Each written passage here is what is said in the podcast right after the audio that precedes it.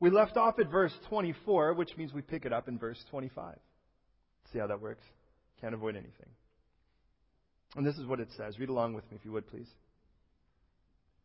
When you beget children and grandchildren, and have grown old in the land, and act corruptly, and make a carved image in the form of anything, and do evil in the sight of the Lord your God to provoke him to anger, I call heaven and earth to witness against you this day that you shall soon utterly perish from the land in which you cross over the Jordan to possess.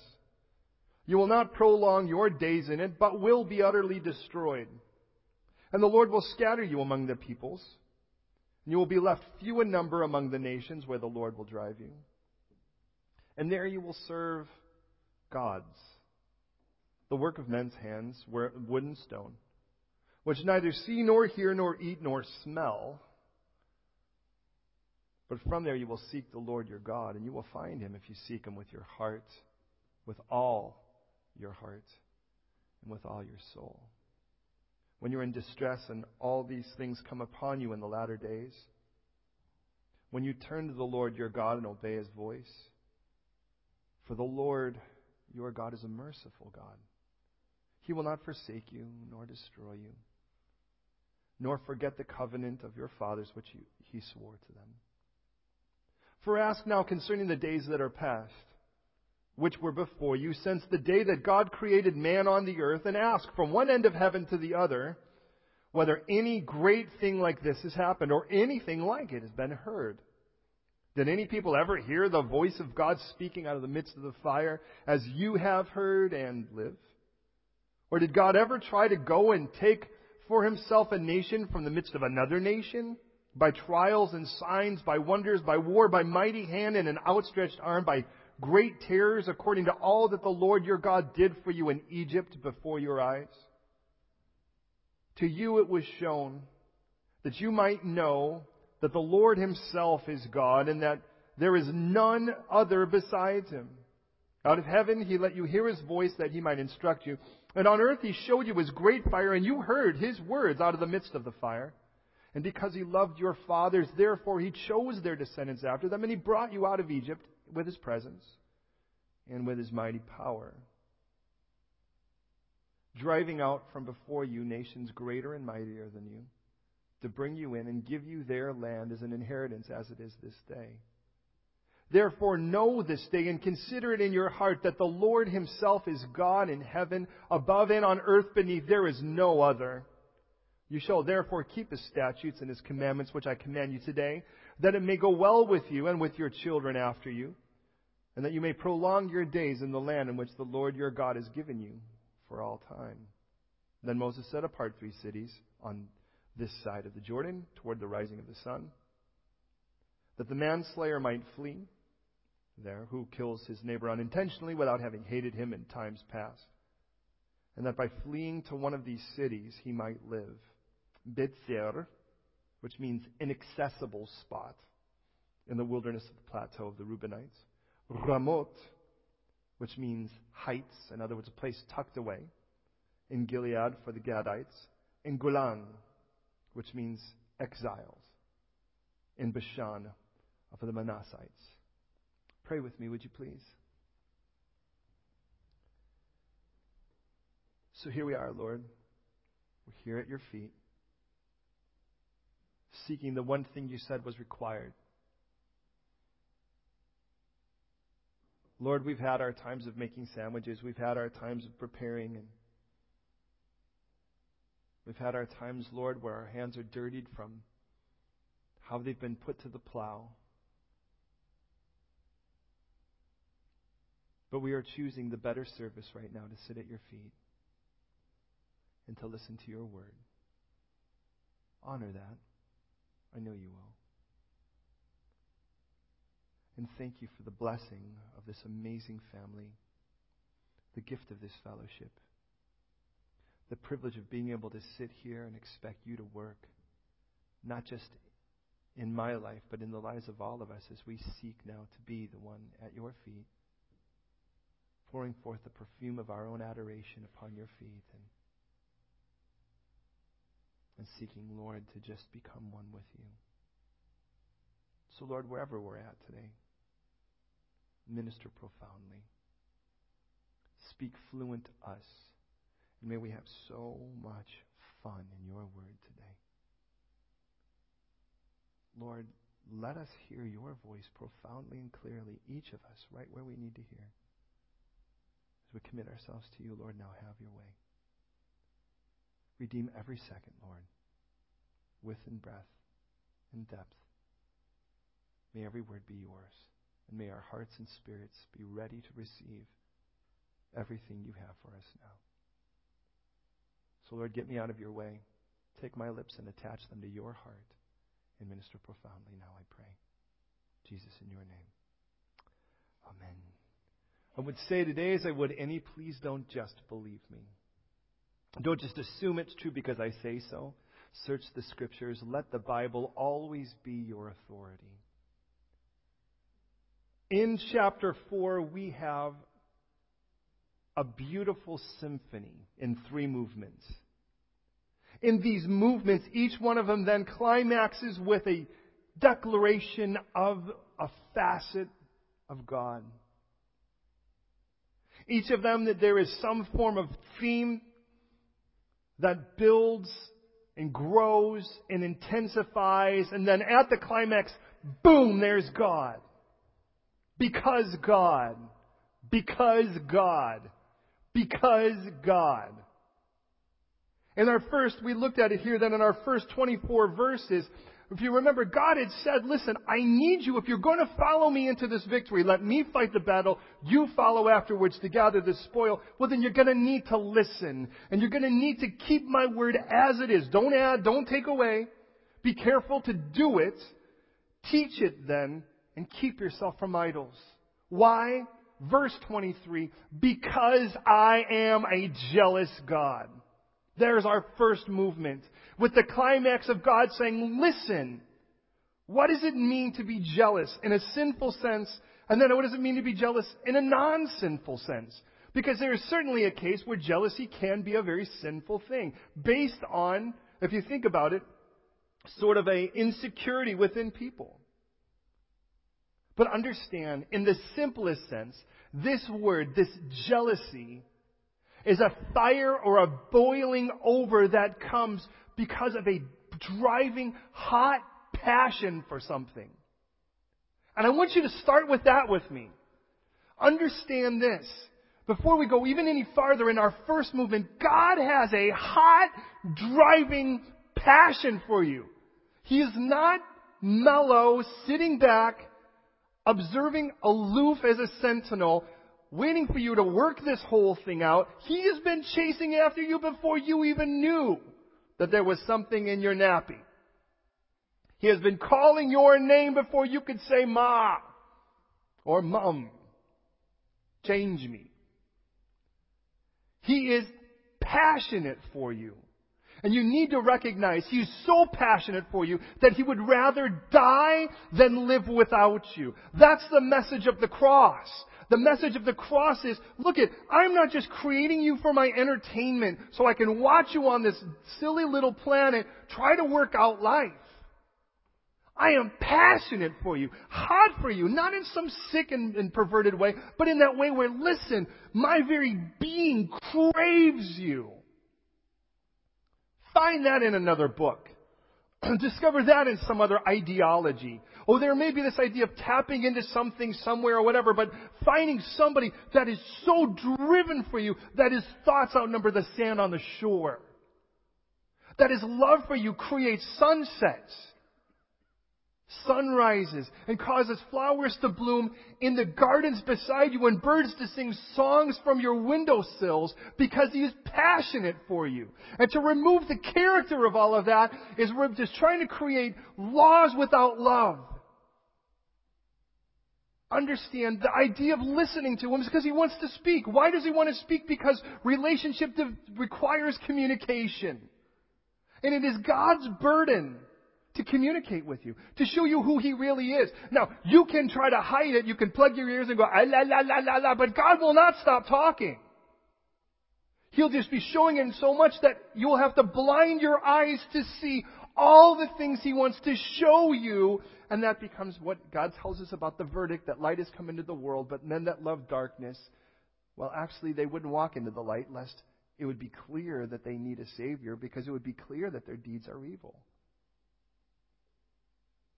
So understand in our first movement, the theme that begins this is hear me. Will you listen to me? Don't add. Don't take away. Adding would say, God loves you, but. But what?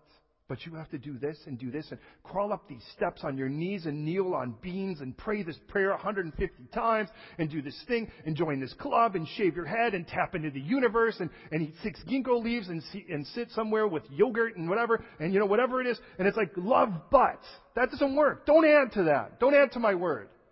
And don't take it away either. God likes you. You know, His love for you has a limit. No, that's not what Scripture says. He loved us when we hated him. He chased us when we ran from him. He actually sought to reconcile when we were the ones who made ourselves and declared ourselves in our minds and spirits enemies to God, and he was the one who chose to pay the price. Show me that kind of love anywhere else in the universe. He is hot for you. Hot for you in the very best of ways. And how sad it is that we could give him such a tepid response when his passion burns hot. It would be like finding one of those beautiful Italian people marrying somebody that's like, and I'm, I'm, I'm, I'm playing stereotypes here, please understand. Somebody that's like very far East European, you know, where they're like, eh, la, la, la, la, and they're like, oh, blah, blah, oh, blah, blah, blah. and it's like that becomes our relationship with God, and God says, that's not the way it's supposed to be. There should be a fire. There should be a passion. There should be this point where praise should not be, we stand and lift up our hands. For the joy, shut up, is of the Lord, is our strength. Text, text, text. We bow down and worship Him now. Really? And God rejoices over us with singing. Do you ever think God's like, I love? Hold on, I got a text. You really think God's doing that? Please understand something. As we start these movements, our first movement, and you need to know, is that my God is hot for you in the very best of ways. And what He wants is you, not your stuff, not your vibe. He wants you. And it either everything else will line up with that, or it'll be in competition with that. And that's when he gets jealous. So, in this first movement, the idea of listen to me because I love you. Don't add because you're not going to improve upon this love. And you won't get this love. You can't make up this love. You can't figure out how this love fits into the world because the world is a very broken and very dirty and very messed up and mucked up place. And you're going to go, well, I'm going to try to make up a God, but you're not going to get one better. To find a God that loves you so much that he'll take you as you are, but loves you way too much to leave you that person, well, that's an entirely different universe. Don't add, don't take away, and but please do it. Don't just know it. Do it. Be a part of this and do it. Put some shoe leather on those words and walk with me. Because my God's not just going to sit. Those moments when you're fearful, He'll wrap His arms around you. That's what Zephaniah 3.17 says. He'll quiet you with His love. And there are moments where we need that. We just need God to wrap us up and just let us and hold us tight. And we're like, oh, God, yeah, okay, I get it. You're there. But then there are other points where there's like, but there's somebody else out there that needs to know that I love them and I'm going to send you because they won't listen to me any other way. Please come with me. You got to do it. And he's like, but listen, please don't add to this.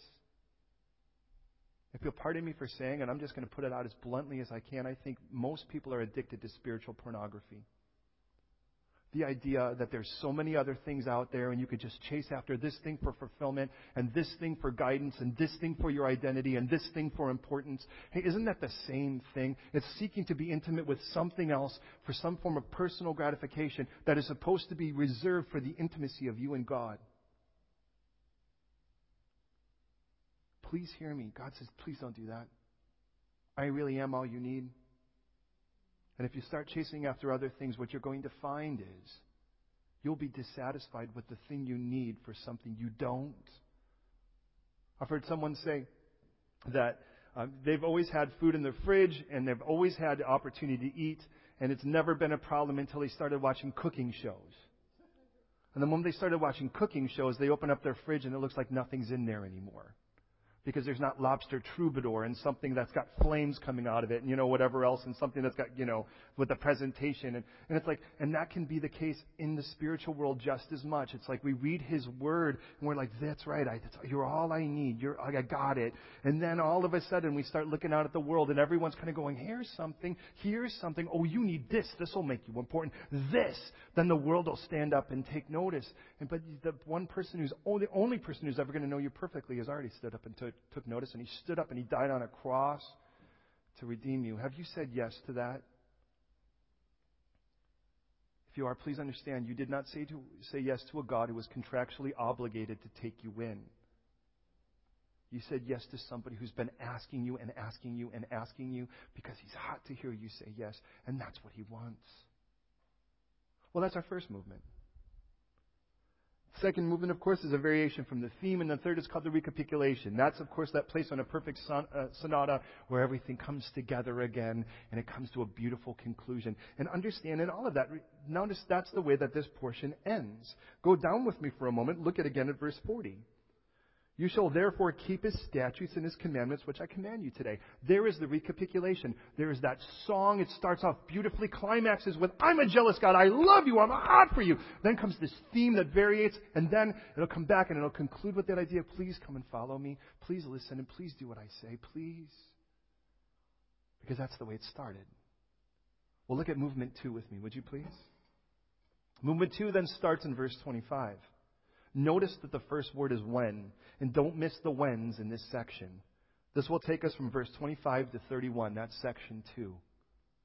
Our third section, then, of course, will start in verse 32, and that will take us all the way to verse 39 and 40. Section 2, our variation of the movement. When you beget children and grandchildren and have grown old in the land and act corruptly and make a carved image in the form of anything and do evil in the sight of the Lord your God to provoke him to anger, stop. Just like in a classic movement, it starts with the theme and pulls off of it. The theme is, I love you, I'm hot for you, I'm a jealous God, and notice, but when you force that jealousy, that's right where he's at. How does it happen? Notice it doesn't just say you wake up one day and decide you're going to be a jerk. Notice it doesn't just say everything has gone awesome and all of a sudden you eat a weird pizza and you get this strange emotion and you're like, forget it, the deal's off. Notice there is an inching away in this. And that's the way this works. You can start off here in London and fall off the cliffs of Dover and move yourself a centimeter at a time. It'll take time. But you can you'll get there and you'll fall off. And when you do, you'll say, How did I get here? How did this happen? The most amazing thing is you can get to the point where you'll even feel the breeze and see the, the cliff and still not think anything of it till you fall off. Well, this is the way you inch yourself there. It starts, by the way, by getting really comfortable and familiar.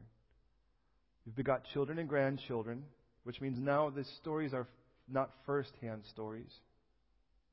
Now the stories are stories you've heard from grandpa let me ask you something. How many of you in this room have a godly grandfather? Would you raise your hand?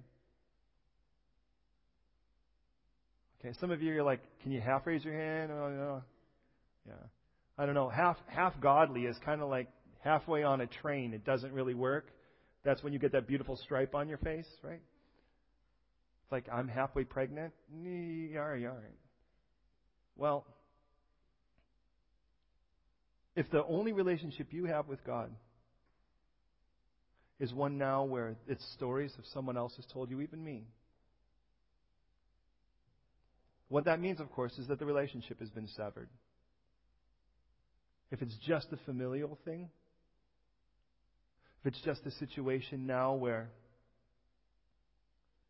you can quote verses, but they really don't mean anything to you anymore because you know that they're probably for someone else and you hear these great stories, somewhere down the line you've gone from being at the gate ready to run to just standing on the track and thinking that was okay.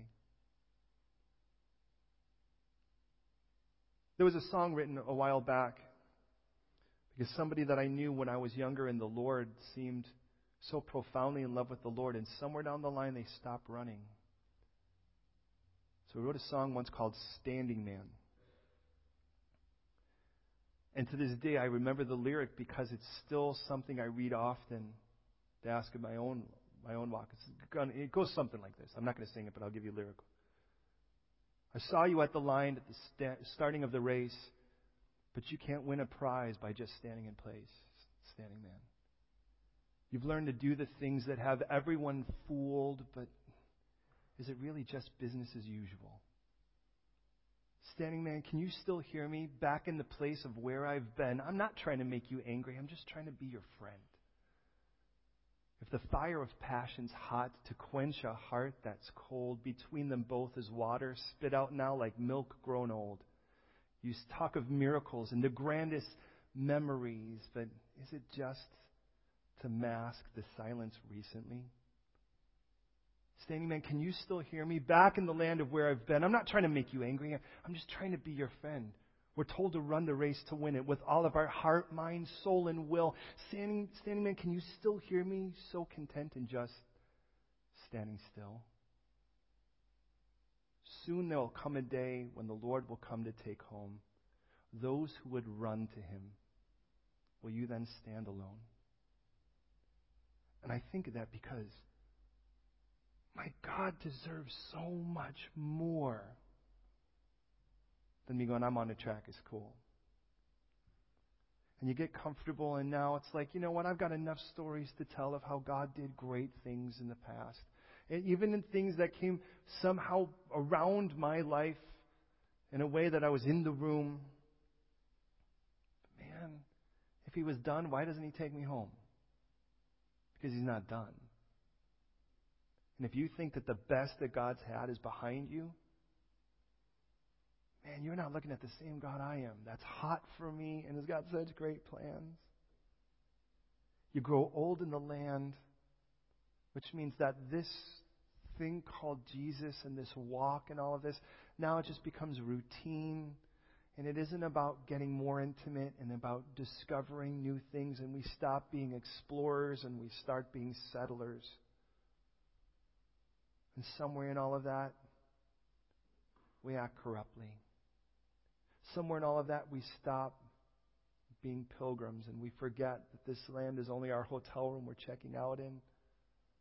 We start really trying to make this our home.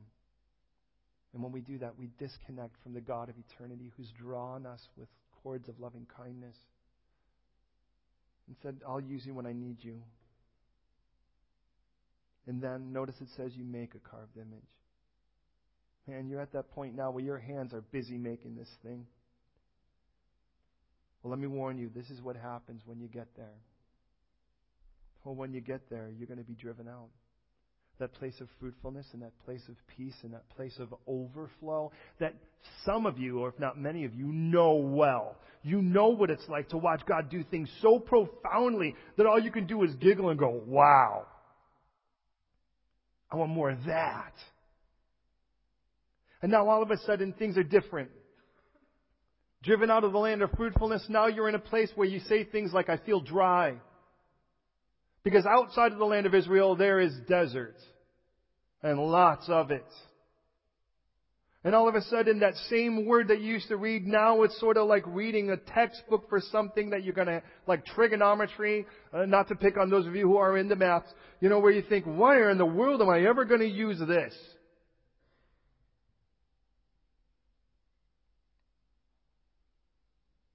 The word for destroyed means to be loosed, which means that which was held together now starts to fall apart. Verse 27 says, and then you get scattered. All of a sudden, the simplest way to put it is life just seems to fall apart right in front of you. The things that you thought, surely this is secure, will no longer be secure.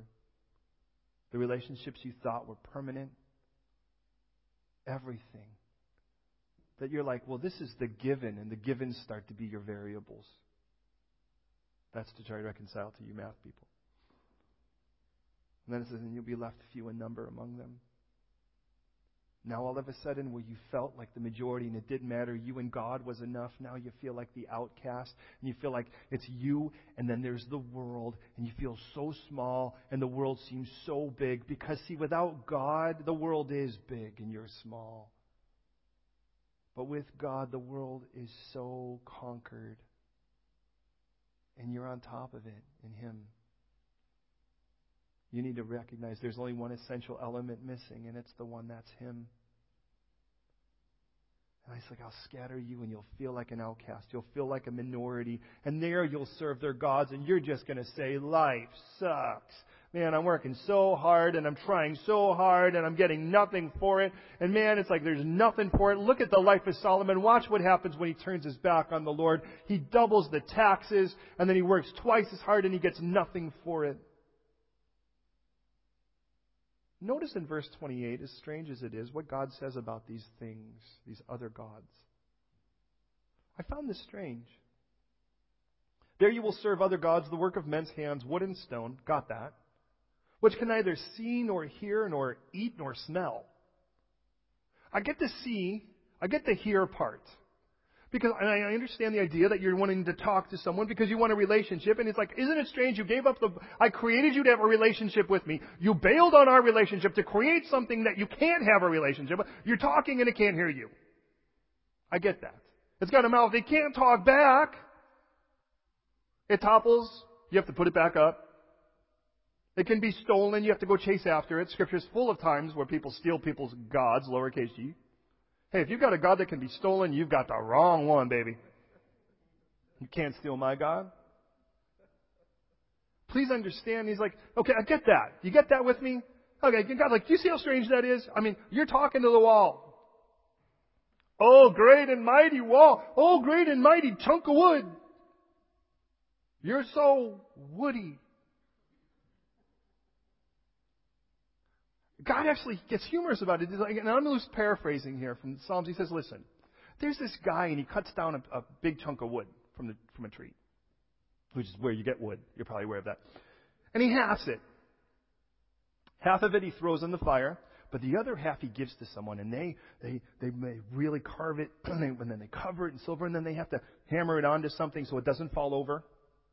And then he bows down to this thing, and God's like, how does he know he has the right half? and you mentions like things aren't working out. Oh, I threw the God half in the fire. and he goes, This is strange to me. Meanwhile, I have a relationship with you, and you're turning your back on me to go and talk to wood. I get that. But it can't eat or smell. well, there's something interesting when I think about eating, and that's something why we brought up this whole thing about Thanksgiving this week. As a pastor, it's a little rough sometimes because even when I'm just trying to be, it looks like I'm doing. Let me explain. As a pastor, you do stuff, right? You're, Pastor, would you pray for me? And there's nothing wrong with that. And, you know, would you do this? And let's go to do that. And we're going to go this. And you should probably, you should be at the poorhouse right now talking to people or at a leper colony, right? Where, where you know, whatever. And, and you, you get that. But how do you get to just love on a flock of people? To be honest, scripturally, what they did is they ate together. It allowed them to just be Christians together. And there's something about that sweet fellowship of just being. But it's more than that. You see, God made your mouth and my mouth with taste buds. And there's argue about how much of them are in your nose. I, you probably heard all that stuff. So that you can enjoy it. What's interesting about smell and taste is that they're pleasure senses. It's like you'll never be able to make this piece of wood happy. But Jesus is like, come and sup with me. I stand at the door and knock. And he who answers, I will come in and sup with them. That's not like, sup. I came in and supped with you. Sup. Yeah, I ate. He's like, I'm going to come in and be part of your family. Come in and be mine. And our praise psalmist says, let it rise like sweet incense, a beautiful, sweet aroma. I'm big on smelling good. Probably because I'm on public transportation a lot and I'm very aware that often that's not everyone's particular conviction. And I'll be honest, there are times where I'm just like, Lord, thank you. That's that's not my smell, is it? Thank you, Lord. Thank yeah, thank you, Lord. That's not my smell. But and as a result of that, I'll be honest. I pick certain colognes, and, I, and this doesn't have to be anyone. I'm, I'm just being transparent. But I pick certain ones for certain seasons I picked a specific one for this last week so that when I wear it, I'll be reminded of my trip to Malta. Because you know how that's, there's this strange thing about your olfactory nerves kind of recollecting to some form of memory function in your brain. And so like I can smell that and I'm like, reminds me of my time where I sat arm in arm on a crazy little bus with my wife on a, to who knows where on an island where we didn't know where we were going. And I think it's interesting God chose those for this thing. Because you need to recognize that this God that, that loves you, he really can be blessed. He's a blessable God. Oh, bless the Lord. Have you ever thought about that? What that means? And where I come from, we use the word stoked. Dude, I'm stoked. What does that mean? It means I'm like happier than happy without happenstance. I'm stoked. Things are good. You have a blessable God and your very surrender to Him can rise like a beautiful, sweet, pleasurable smell in His nose. And He wants to sup with you. Or you can pick something stupid and make it of yourself and, you know, whatever. And, you know, do it in like 30 easy payments or 10 easy payments or, well, of course, none of them are easy here in London, are they? Rent is not an easy payment in London. And you look at this, and I, I get this idea. It's like, look at when you do this, when you get comfortable and you stop chasing, you get you stop getting hot like I'm hot for you. And you stop getting driven to want to be closer. And you know, and you inch your way over to this thing, you start looking at stuff to touch and feel because you don't think you can touch and feel me like you used to because, well, you're not looking at me anymore. You're not looking for me, but rather, rather instead, at this point, you just, you gotta have it. Whatever it is. And it can be Christianese but it's still not Him. And then what happens? Oh, beloved, you find yourself in this place where life is just dumb. I'm working so hard and getting nothing for it. And I feel like no matter what the case is, I'm never going to make that thing happy. I'm never going to be the thing, I'm never going to be the apple of that eye. God's like, of course you're not. Because that idol doesn't think that way. But you know the most amazing thing in all of this? Is that this is all so that God can get what he wants. You know what it is? You back. See, he's a jealous God. But he tends to work and steer with a neutral object. In this case, he allows our own desire to get enough of it to realize how dumb it is. Verse 30 says, When you are in distress and all of these things come upon you in the latter days, and when you, and then when? Wait a minute. Remember verse 25 where he says, When? He's like, I know you're going to fall. Notice in verse 30 he says, And I know you're going to turn back. Does that sound like Jesus speaking to Peter? And when you turn to the Lord your God and obey his voice, for the Lord your God is a merciful God. He's not going to forsake you. He's not going to totally destroy you. He's not going to forget the covenant he made. And this is our second crescendo. Our second movement varies from the idea that I'm a jealous God. It's like, and I know you. I know that there's not an if, there's a when. I know this. And here's the important thing. God entered into this relationship with you full well knowing you weren't going to be faithful. He entered into it knowing you were going to fail, knowing that you were going to be an adulterer or an adulteress to him. He knew it, but it didn't change his mind. He'd never stop being hot for you. He never stopped going, well, forget it. How could I possibly trust you? You can't even keep your heart stable in one place to me. No, God never did. He says, listen instead, listen. I love you and I want you. Therefore, turn to me and listen. And when you fail, and when you fall, and when you fracture, and when you're faithless, you can still come back. And here's the most amazing thing God says here, that you can actually call out to Him right there. This is what he says. He says, You've gotten to that place where you've inched yourself and you've inched yourself and you've inched yourself to that place now where you're like, you know what? You are now deep in the trenches of the most godless place you can find. I mean, you are so in a place where you're like, this is like the last place you would expect to find God. I mean, you're serving their gods. You're doing things their way. You're doing things that are so opposite of that relationship. You are whoring yourself out when you are already betrothed to a living God. And there you are with all of this and God says, there! You can call out to me and find me. Find that in another book. God's like, you, you know what? Here's the crazy thing. I never stayed in the car or on the bus when you decided to go and do that thing. I never said, you know what? Okay, I'll wait. You can come back to me. This is what it says. 1 John 1 and 9, it says, If we confess our sins, He's faithful and just to forgive our sins. Literally means to lift off and to abandon and to cleanse us from all unrighteousness. Atakasini. Uh, and the, the idea of being not right. The moment, listen, he doesn't say if you clean up your act, if you to do all of this stuff, he goes, all I'm looking for is sincerity. That's what I'm looking for is sincerity. Not the sincerity of a moment where you hate your circumstances, but a moment where you realize that the biggest problem is not that you're doing this stupid thing, but that you've bailed on a relationship with the one who loves you. So he goes, like, when you do that, you can come home. And here's the crazy part. All you need to do is call me sincerely and I'll come and pick you up. Isn't that why we love the prodigal son story, those of us who are familiar with it? It wasn't just that the son was received, it was that the father came running. And the moment that he saw his son coming back, he wasn't going to let him take another step without him. And all that tells me again is that God's hot for you. And he doesn't change Because, man, when you do that? And maybe that's where you're at today.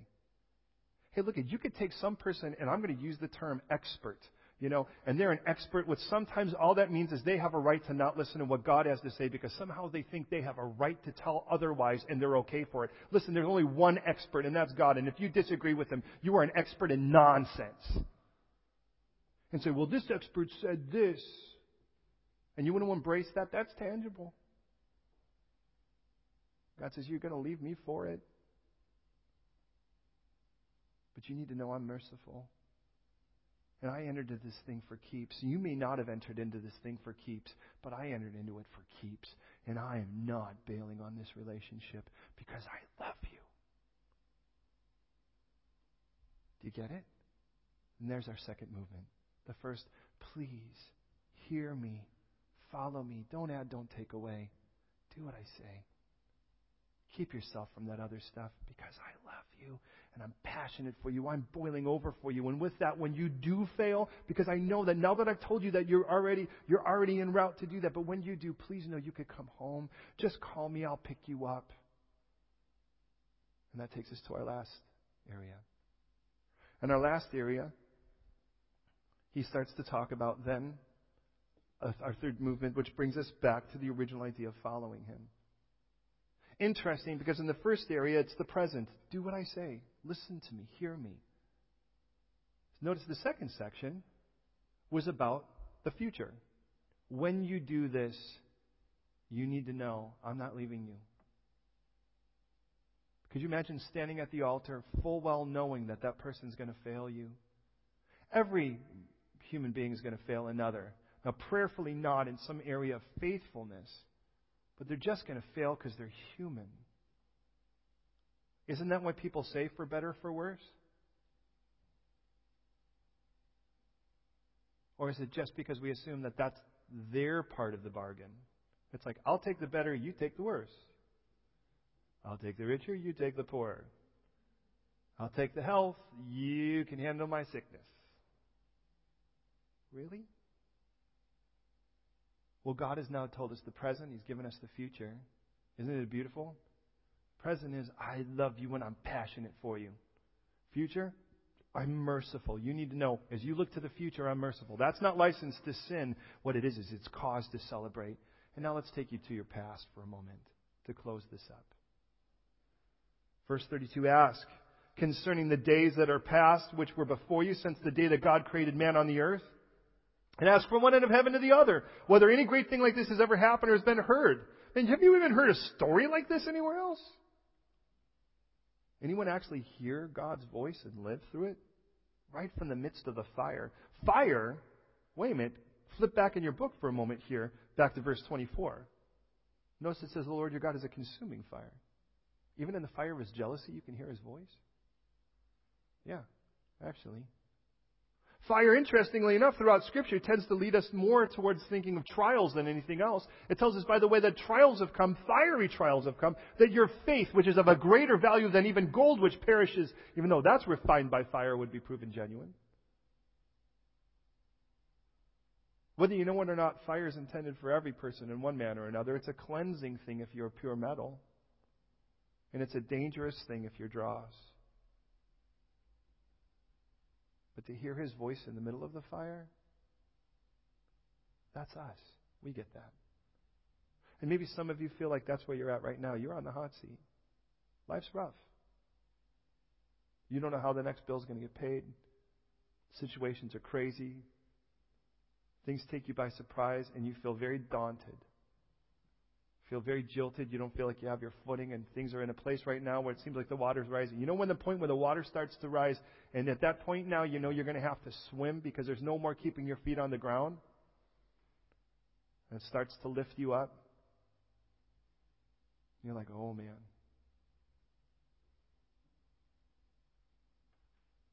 Who else hears his voice? You know what everyone else does? They drown. And we hear his voice. He says, I love you. I'm committed. I'm faithful. And let's review our past for a moment. Is there anyone else on the planet you've ever seen? Any other such people that have actually heard my voice? And by the way, God started, if you remember, the calling of Moses through a fire. And then he says, To you it was shown. I mean, notice this. Verse 34 God took you for himself as a nation out of another nation. He pulled you out of another group of people to create a whole new thing. Look around the room. Do you see that happening? You're not people of this world anymore. Now, I'm not talking about walk around with like aluminum foil on your head. I'm not of this world. You're citizens of heaven, beloved, and this, this is why, among other reasons, why fellowship is so crucial. Because without it, you know what will happen? You'll be pulled out of a society but not have a new one to get into. And what happens when your family bails on you? What happens when the people that were your homies now are like not calling you? And you know that if you're actually, there's no way you're going to walk with Christ and hang out with those crew. And I'm not even just talking about people who aren't calling themselves Christians. But when you catch the fire and fall in love with Jesus, you'll find that there's a much smaller group of people on the track because they're actually there to run. And you realize it because, to be honest, they may be the only ones with shoes on. The rest are like, I know all this stuff. I'm just sitting here and I can tell you how to run. I'm like, funny, but you got flabby legs. Looks like you ain't even walked in a long time. It's like that WALL-E where everyone's on a scooter you're like, what am I missing here? And I'm missing, I'm missing fire. Passion that seems to go interlaced throughout this entire and woven through this beautiful, beautiful symphony in front of us. Because what other people has God ever taken, pulled out, and made something like this from? Now, if we don't get our identity in Christ, this thing won't make any sense. But look around the room. Do we have anything else in common but God? How many of you would you consider yourself athletic? Raise your hand. Now be honest. Don't raise your hand unless you feel. Take a look around. Okay. How many of you would consider yourself kind of studious, like you really like academics? Raise your hand. Wow, interesting. How many of you would consider yourself way social, like you're the socialite? Raise your hand. I'm looking. Now some of you, funny because, you know, some of you I expect to raise your hand. I'm not too sure, right? How many of you would consider yourself really artsy, like you're way into something artistic? Raise your hand. Now, did you see any of those that were a majority here? Every one of those was a minority, strangely enough. Now, some of you, you just kept raising your hand. You weren't even listening. You just kind of, whatever it is, I'm probably it, right? I don't know. Is it a good thing? Okay, I'm. I'm it. I'm it. How many of you just like raising your hands? All right, okay. But isn't that the way the world looks? How many of you were born citizens of the United Kingdom? Raise your hand. That's a minority too. How's that? How many of you were born citizens of the EU? That still includes the UK, by the way. You can raise your hand because that's why. Yeah, that's not you. Okay. How many of you African? Raise your hand. Do you realize that? Yes. Okay. How many of you from part of the Americas? Raise your hand. Look at that. Okay. How many of you Asian, of Asian descent? should have brought your wife.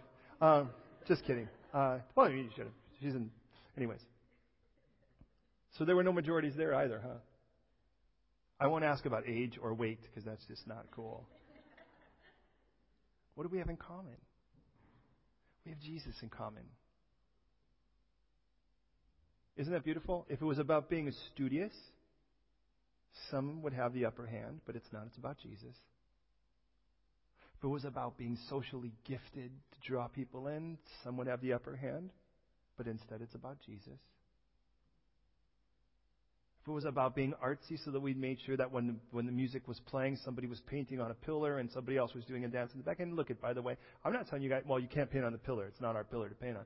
But, you know, it's like we leave the room in the back for people that want to dance, by the way. But notice we put it in the back. And I'm not trying to say that in an uncool way. I'm saying in the sense that I want you to be free to do it for the Lord and not make sure that other people aren't scoping you out or whatever. That's your, it's between you and the Lord. But please hear me on all that. You don't, you can or you don't have to. The point is this is that if it's about Jesus, you are free to love him. And we won't see each other as black or white, of what descent, what citizen, because we're citizens of heaven. It won't be about who's old and who's young. By the way, the older I get, praise the Lord for that. You know, and whatever, because the point isn't that. The point is, is that God took us from all kinds of other societies and put us together. And we are like the wackiest omelet God's ever made, in my opinion. And I love it. I learned it about England. One of the things I've learned about England is it's like I think sometimes cooks just close their eyes, grab six things, and make something with it, and it turns out cool. They're like, okay, uh, lime and you know, and curry and this and something else, and uh, while we're at it, let's put you know, in, a small whatever animal in it, and you're like, whoa, okay, and then it's great. And he did, he's doing that with this recipe. That's the point here. For you was shown, verse 35 that you might know that the Lord Himself is God and there's no other. Just Him. He let you hear His voice so that He could teach you. You're not making this up. There's not some expert other than Him. I'm an under shepherd. I'm not the shepherd. I'll never be. My job is to be able to take my calls from the coach and challenge us to get on our shoes and go for it. He showed you his great fire. You heard his words from the midst of the fire because he loved your fathers. Therefore, he chose their descendants after them, and he brought you out of Egypt. And I love this. Notice the two things presence and power. Do you see that in verse 37? Not if you do. I'm asking you that question. Can you see both presence and power there? Look at that beautiful balance, by the way, we're almost done now.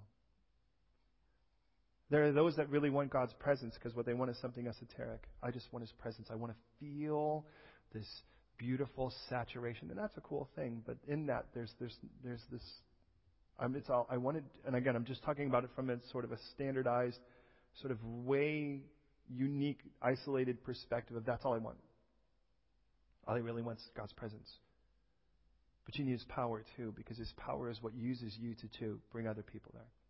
And there are those that want God's power. What they really want is they want to be able to stand and wave their hands and go like this and shake their coat and everyone goes like this and falls and all of that. But in it, they don't want God's presence because of His presence, you have to submit to that. It's like God brought you out there with both. So you could have an intimate relationship with Him and then He could use you to draw other people to that intimate relationship. There's the power and presence. And a healthy fellowship should, be, should have both. Well, we recognize God's presence here so we know intimately that He's ours and we are His. But then His power is there to use us to draw other people into that same thing. And then he says, and then he booted out a bunch of giants so you could go and take their land. Now tell me anywhere else in the world where you've ever seen that. It's like in the end of it all, God has this amazing plan to use you, and there's nothing that's going to stand in His way. And doesn't that remind us of how this whole thing started? This whole thing started with Joshua, lead these people by following Jesus or by following God who will fight your battle. You need to hear him and follow him because he's already taken down all of these other giants. Why would you fear the giants that seem to be in the land right now when they're nothing compared to this God who's been taking down every other giant since you've been watching him? And now he goes back to the beginning of this. Because he really is the only God. And that's our third climax. That's the way this whole thing starts to seal up. He's a jealous God because he's hot for you.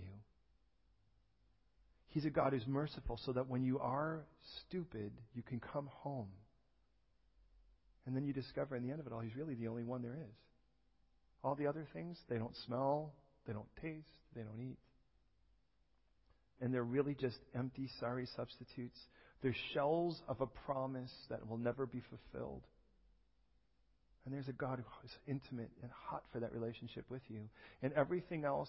And think of it. I understand why people kind of go with something more esoteric because then they feel like they can be in control. But the moment you have to surrender yourself to a living God, you have to hand your control over to Him. And that takes faith. And that, by the way, is a real challenge. It's easy to say, well, look at, I could just sort of call in the, the this and that, and I'm going to align these stars and all of this stuff because there really is no way to challenge that. And in the end of it all, you can decide how much of that you want. But if you're going to go with God's power and presence, you submit to His presence, and then you assume His power so that He can, you can do His will. And there's a beauty in that. But in that, man, you got to sit and you got to follow. So listen. As we go to prayer today, chances are one of those is probably your battlefront right now. For some, it's the present right now. And it's like, you know, to be honest, the issue is just that I don't know about listening to them. I'd rather make up my own rules. Well, don't worry. You'll make, up, up, make them up long enough to get permanently tattooed by dumb choices you've made and their repercussions. You want to walk around with that? You can, but you don't have to. He doesn't just say, Sit with me, though He will call us to sit with Him for intimacy. And then He'll say, Come follow me. And as we follow Him, we surrender, we follow. Because He's hot for you and He wants to take you with Him. And my God is on the move in London. And He wants to incorporate you into that movement. So maybe that's the issue. It's just hard to get up and follow because you'd rather just kind of sit in your own pew. That's what people, when dead people rot, they do that too, right? They sit in their own pew. You're aware of that? Anyways. Maybe the issue is the future. And you're just afraid. And, and usually, this is the big one, right? I mean, if we're going to really just rip our heart wide open and lay it naked before everyone, here it is. I'm really afraid to follow and do what God says because I'm afraid to fail. How? You're afraid to fail because you're afraid you'll do something. God's like, look, I already know you're going to fail, but there's always mercy. That's why you need to know when you look at the future, I'm a merciful God. Because you need to know that following me, you're going to be human. And there'll be times that you'll be convoluted with your own personal things. And here's the good news I'm still merciful, and I'll never stop being. So you want to look at your past? Maybe that's the issue. And maybe when you look back there, what you see is horrible things that have happened. You've seen how you feel like you'll always be damaged. You feel like you'll always be this because, man, I made these choices or these things happened to me or this is the case. And God goes, whoa, whoa, whoa, whoa, whoa, stop. You're looking at the wrong past. The past you're looking at is the part that I killed and buried. Stop trying to resurrect what I've laid to rest.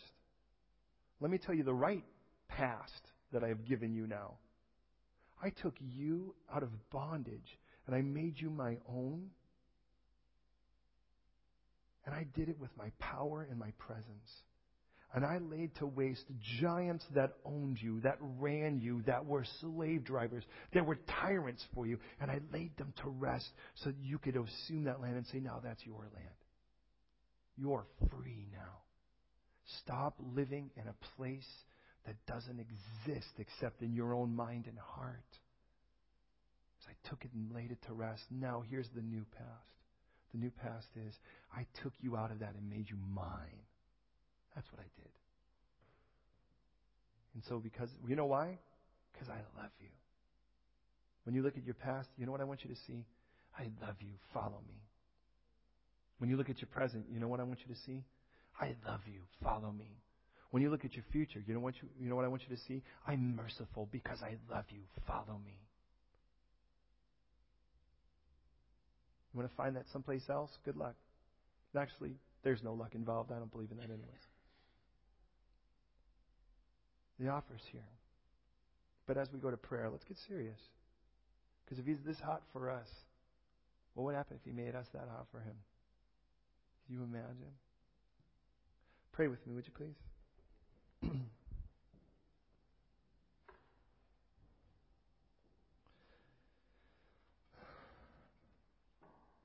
Lord, thank you.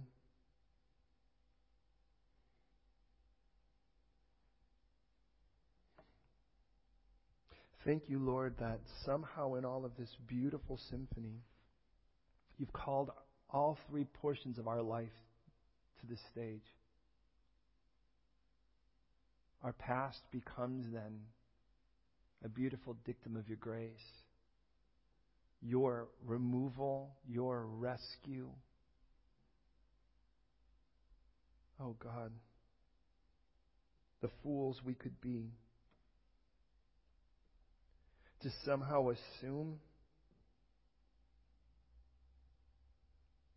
that we can do better.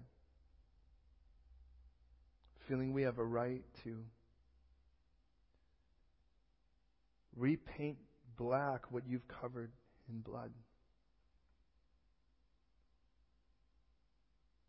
And God, I pray that when we look at our past, we see your rescue. And we see that we are a new creation in you now. And Lord, if that becomes the battlefield and we've given ourselves rights to do all kind of things because of what we've said in our past, Lord, I pray right now that you would dispel and shatter that facade and set us free today. Set us free today. And show us that our past is one of your rescue. That you didn't just pull us out, but you pulled us out to make us yours. By your presence and your power, laying waste all the things that once were the permanent damagers of us. The things that once tattooed our soul, those things, Lord, that once just constantly were like a permanent amputation, Lord, to the perfection you still have ahead of us, Lord, the beautiful things that you have ahead of us. Your perfect and an amazing power shining through us. Set us free now. And if we want to argue with you about that because some guy with glasses and a bunch of letters to his name seems to think otherwise, remind us let every man be a liar, yours still be true. Pray for those who are in the battlefront, Lord, where they look at the future. They've, they've trusted in you, but they're afraid to follow. They're afraid to be full on because they're afraid somehow they will fail. Show them that the only real failure is not obeying you. And even there, you are a merciful God who is quick to forgive. You've told us, Lord, that what you're asking for is sincerity that we would seek you with our whole heart and our whole soul. That we wouldn't give some form of half hearted confession and assume perfect restoration where we're still knee deep in our own sin and wanting to stay there. God, show us the amazing miracle of just stepping forward with you and following you. And it all boils down to this moment right now in the present where I just love that that's where you brought this thing to start with where in the present you are hot for us. You are a God who boils over in passion for us in the best and rightest of ways. And the fury of your love for us, the waterfalls cannot quench. The very depths cannot stop.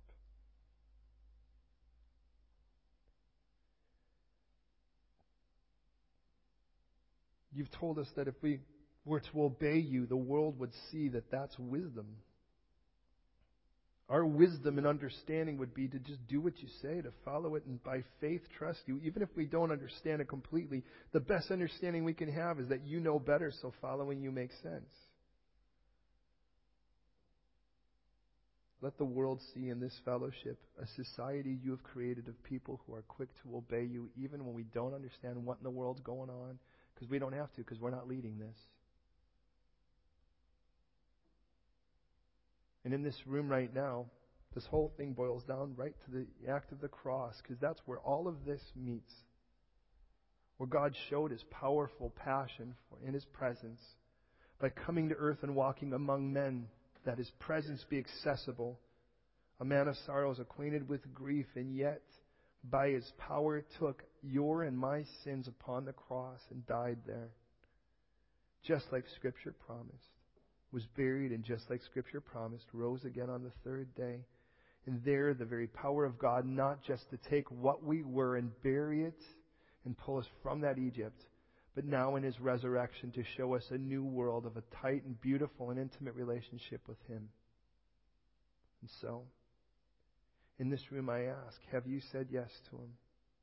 Have you said yes to that gift? We recognize that gift is more than just saying, I don't want to go to hell. That gift is saying yes to an intimate relationship with the God who created you, to follow and submit to Him from this point forward. Now, that's a different story.